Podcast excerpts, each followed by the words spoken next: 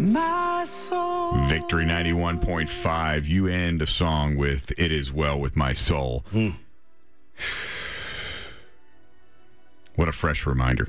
Good morning, Reisenstein, Ray Haynes. It is Pentecost, and and Ray's teaching on Pentecost this morning is available at the Reisenstein Facebook page and the Victory Facebook page, along with the blog, blog.victory915.com. Now, Pentecost is Greek. That's the Greek word for 50. So back in the day, it was known as a number, a number of different things, but Feast of Weeks is probably mm-hmm. the, the simplest way mm-hmm. to talk about it. So, as we've talked about the transition of it 2,000 years ago with the outpouring of the Holy Spirit, Right.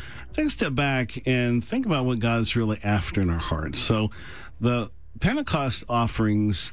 It was by far the most unique f- feast and festival Remember, the Feast of First Fruits was the wave offering that represented the resurrection of Jesus and those in Hades. There was barley with oil, a lamb sacrificed, and, and there was wines and uh, and that, that bread that you eat. And you know, there's a lot of little little things in there, but that was pretty much it. Now, as you go forward 50 days to the next wave offering. This one is the Feast of Weeks or Pentecost, and it's Leviticus 23. And I'm going to break this down to you. I had to do it in colors in mind, so we'll put the notes up there on the blog as well. So you can kind of separate these as well. Leviticus 23 From the day after the Sabbath, the day you brought the sheaf of the wave offering, count off seven full weeks, count off 50 days up to the day after mm-hmm. the seventh Sabbath, and then present an offering of new grain to the Lord. From wherever you live, bring two loaves made of two tenths of an ephah of the finest flour, baked with yeast as a wave offering of first fruits to the Lord. Mm. So that's the first one. That's Okay. called a meal offering. All right. That one's waved. That's flour, frankincense, oil, salt. It represents an unblemished life. So when you come to God, you're coming from Passover. You walk through the unleavened bread seven days. You walk through the 50 days. And it's it's all about that, that walk and that journey that God has has given you an unblemished life. He's removed that so that you can boldly come into His presence. Mm-hmm. All right, so but that's not it. Present with this bread seven male lambs, each a year old without defect, one young bull, and two rams. They'll be a burnt offering to the Lord, together with their grain offerings and drink offerings, a food offering and aroma pleasing to the Lord. Now, a burnt offering, it's all burned. We're not talking nothing left. All right, it's the life and death of Jesus perfectly accomplished the will of God. He died. Mm-hmm. He just wasn't hurt. He died. Everything's gone. Then sacrifice one male goat for a sin offering and two lambs, each a year old, for a fellowship offering or peace offering. So a sin offering is for the remission of sin. A fellowship or peace offering, he became our peace or our substitute. He brought peace. So also, it, and it ends with when you reap the harvest of your land, do not reap to the very edges of your field or gather the gleanings of your harvest. Leave them for the poor or for the foreigner residing among you. I am the Lord your God. And so every time they come to Pentecost, there is this little subtle reminder that, you know what?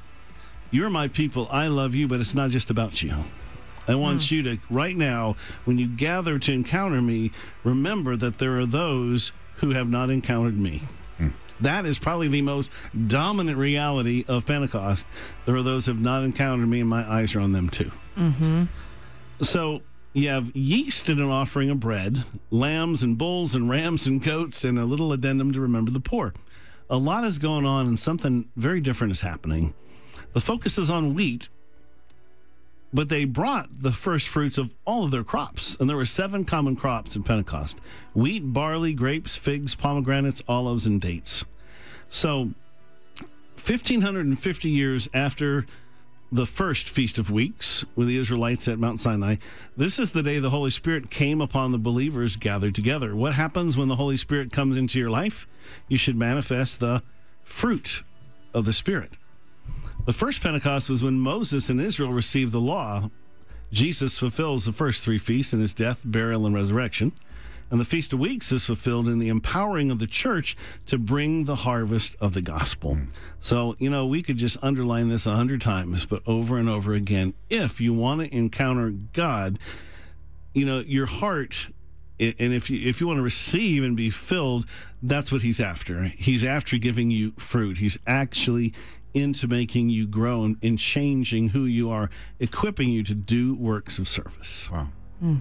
Bottom line. Mm. This is really special, and you know I've been thinking about this all morning.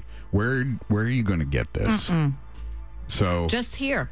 yeah, just here, and there are Christian radio stations around the country, around the world. You're not going to get this. You're not going to get what you get here at Victory 91.5. Thank you, Ray, for uh, for doing this. This- I know this is God speaking to you directly and and calling you to do this. You have a special calling for this teaching.